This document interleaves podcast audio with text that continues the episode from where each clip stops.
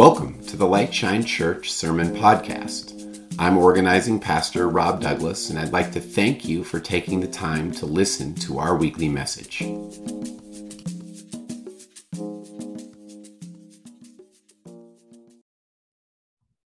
Well, this morning, we shift gears from our summer series and move into uh, back into a journey through the Bible that we're uh, going through through the narrative lectionary.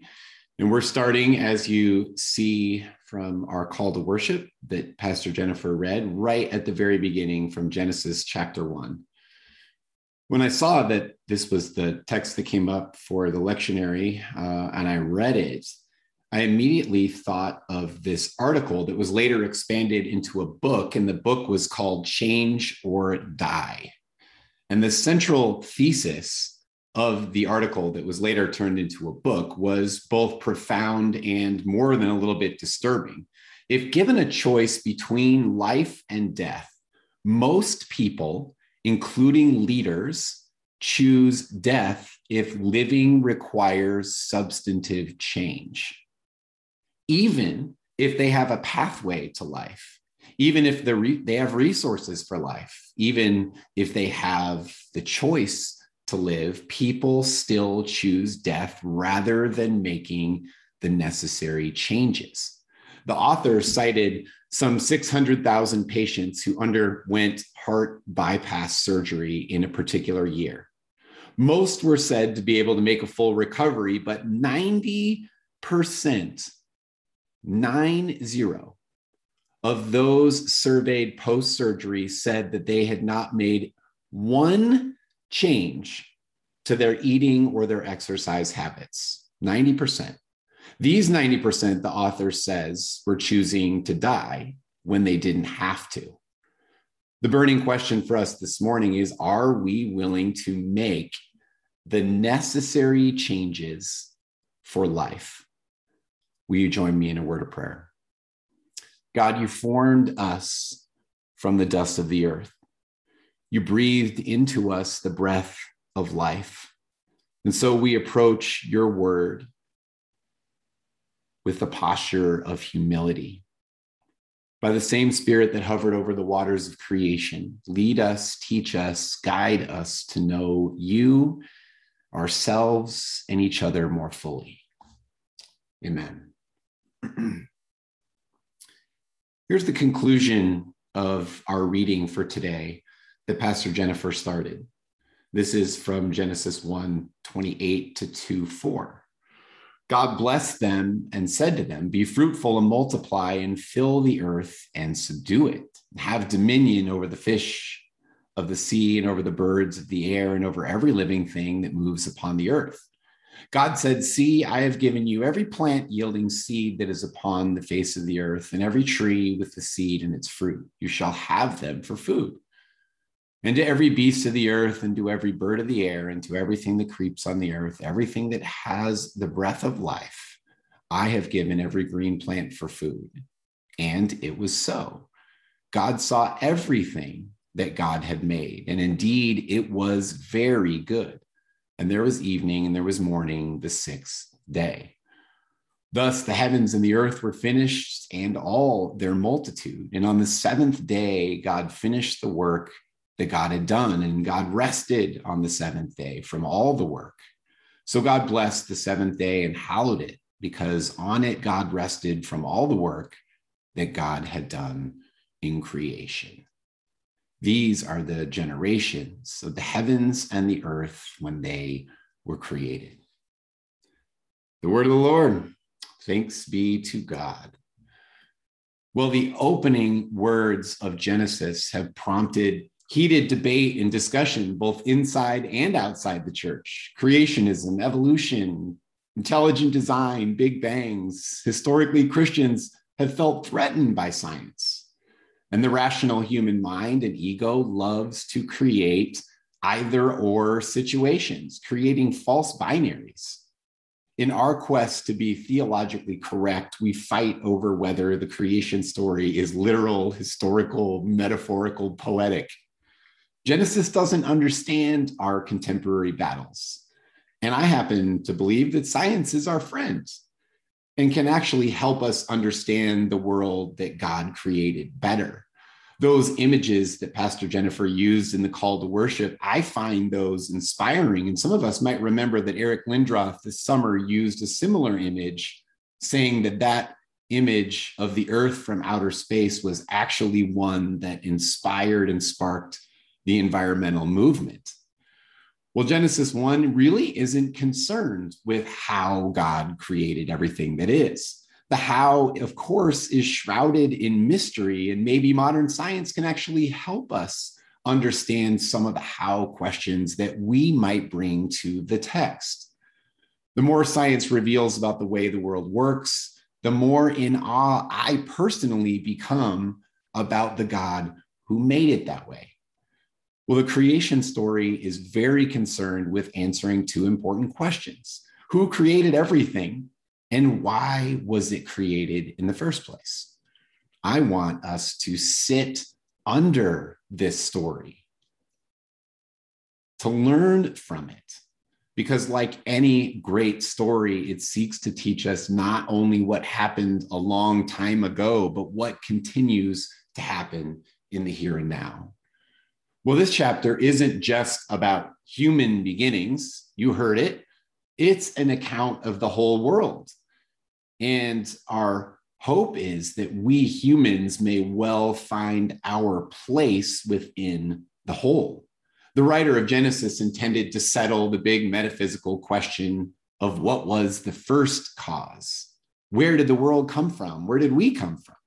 Well, the writer disposes of those questions right away in the very first line of the Hebrew Bible. In the beginning, when God created the heavens and the earth. Well, Christians affirm that the heavens, the earth, the high, the low, it's all a creation of one God. There's only one God who's powerful and sovereign over everything. God breathes and speaks and creation happens.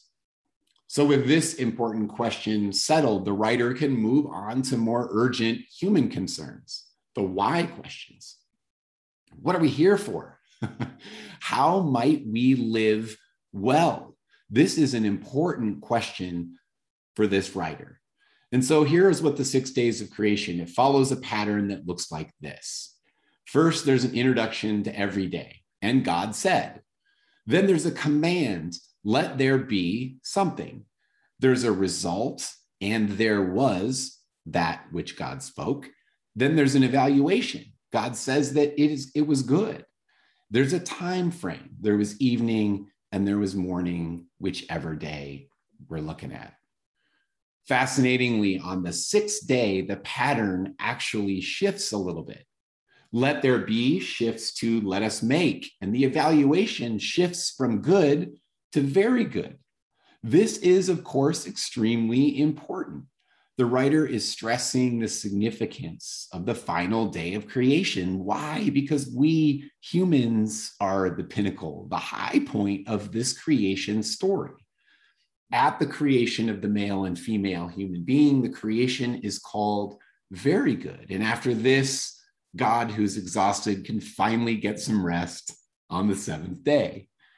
Creation is this bringing order out of chaos through these acts of separation, division, distinction.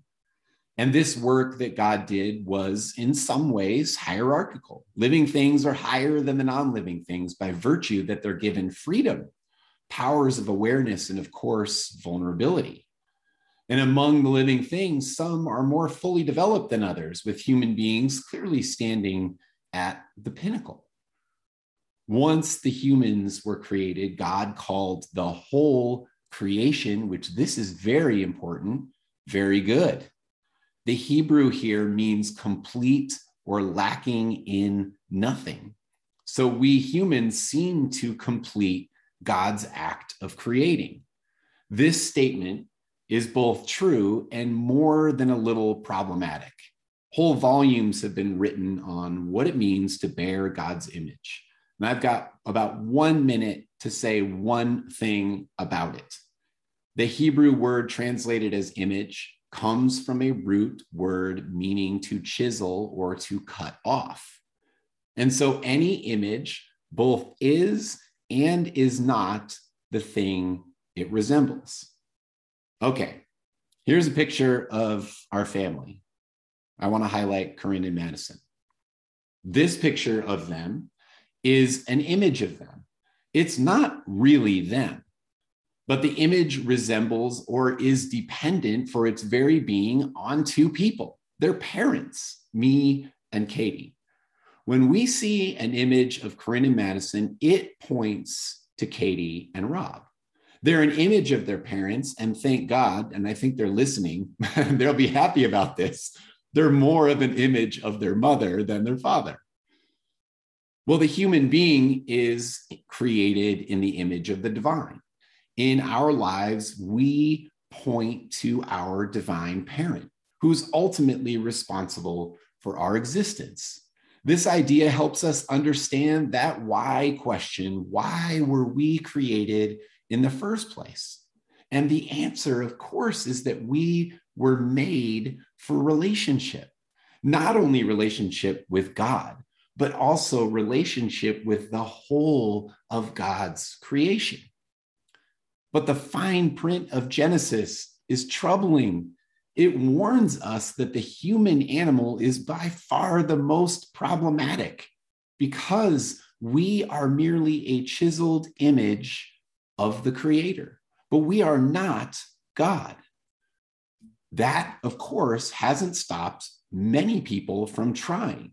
That's the story of Genesis 2 with Adam and Eve in the Garden of Eden. More than any other animal, less than God, created for relationship with the divine, we are the Bible's biggest problem because we are endowed with the freedom to choose and to live into our God given design, but also free to reject it. God then looked at the end there at the totality of all that God had made, and in its totality, called it very good. This is important. To be good in the sense that Genesis is using the word means to fit and function in relation to the whole. This is the key to probably understanding what I am going to say for the rest of this message. When we are at our best, we are in right relationship with the earth, with the plants, with the animals, with each other, and with God that's when we are called good. So, whether or not we're good depends on our faithfulness to the Creator. To live well, to live into the good, we will have to live out the intentions of our Creator. And so, Genesis 1 gives us some clues as to how to live well. God endowed us with freedom and the authority over the things that God created. But that freedom is tempered by responsibility. In our highly politically charged environment today, we are so needing that statement. We're forgetting that with freedom comes responsibility. Biblically speaking, we are our brother's keeper and our sister's keeper and the earth's keeper. the word for dominion that Genesis translates, that's our English word, that we uh, have over the creation. It's actually a pastoral term, a shepherding word. The great Walter Brueggemann reminds us that dominion in the biblical sense is that of a shepherd who loves, cares for, and tends the sheep under her care. Dominion is never exploitation and abuse. And yet, that is exactly what we have done.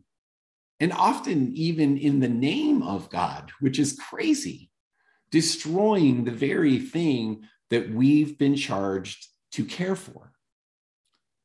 We were placed in charge of this garden that we call the earth in order to ensure that it flourishes according to God's purpose. This is not an add on, it's not an extra, it's not something that's only for environmentalists. It's actually the first God given vocation of all human beings. Adam and Eve were given the job of tilling, the scripture says. The Hebrew word meaning to serve the land or to preserve the land for future generations. So human beings are interestingly not in a position over creation, but rather in a position under it, indebted to it, in service of it. And this we know, we see all over our New Testament that Jesus taught us over and over again that the one who rules is the one who serves. In Shay's language, the helper is perfect to understand that right here. This, of course, has to be a guiding principle for us. Are we living well as God intended?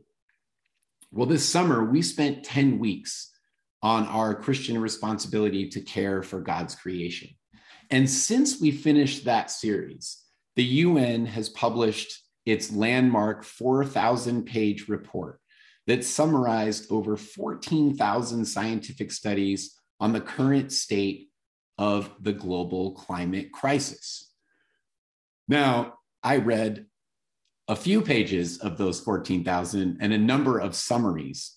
And one thing that stood out to me about this report was the use of the word unequivocal, which scientists almost never use because it's such a strong word. And yet there it was, front and center in this report. And it was used to describe the now undeniable and scientifically proven fact that we humans are the leading cause of the accelerating pace of global warming.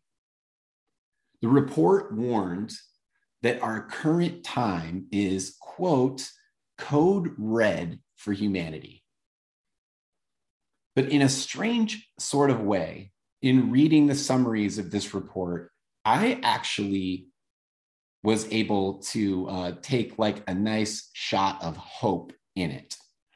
The hope here is that if we're the leading cause of the problem, then we might just be able to provide a solution.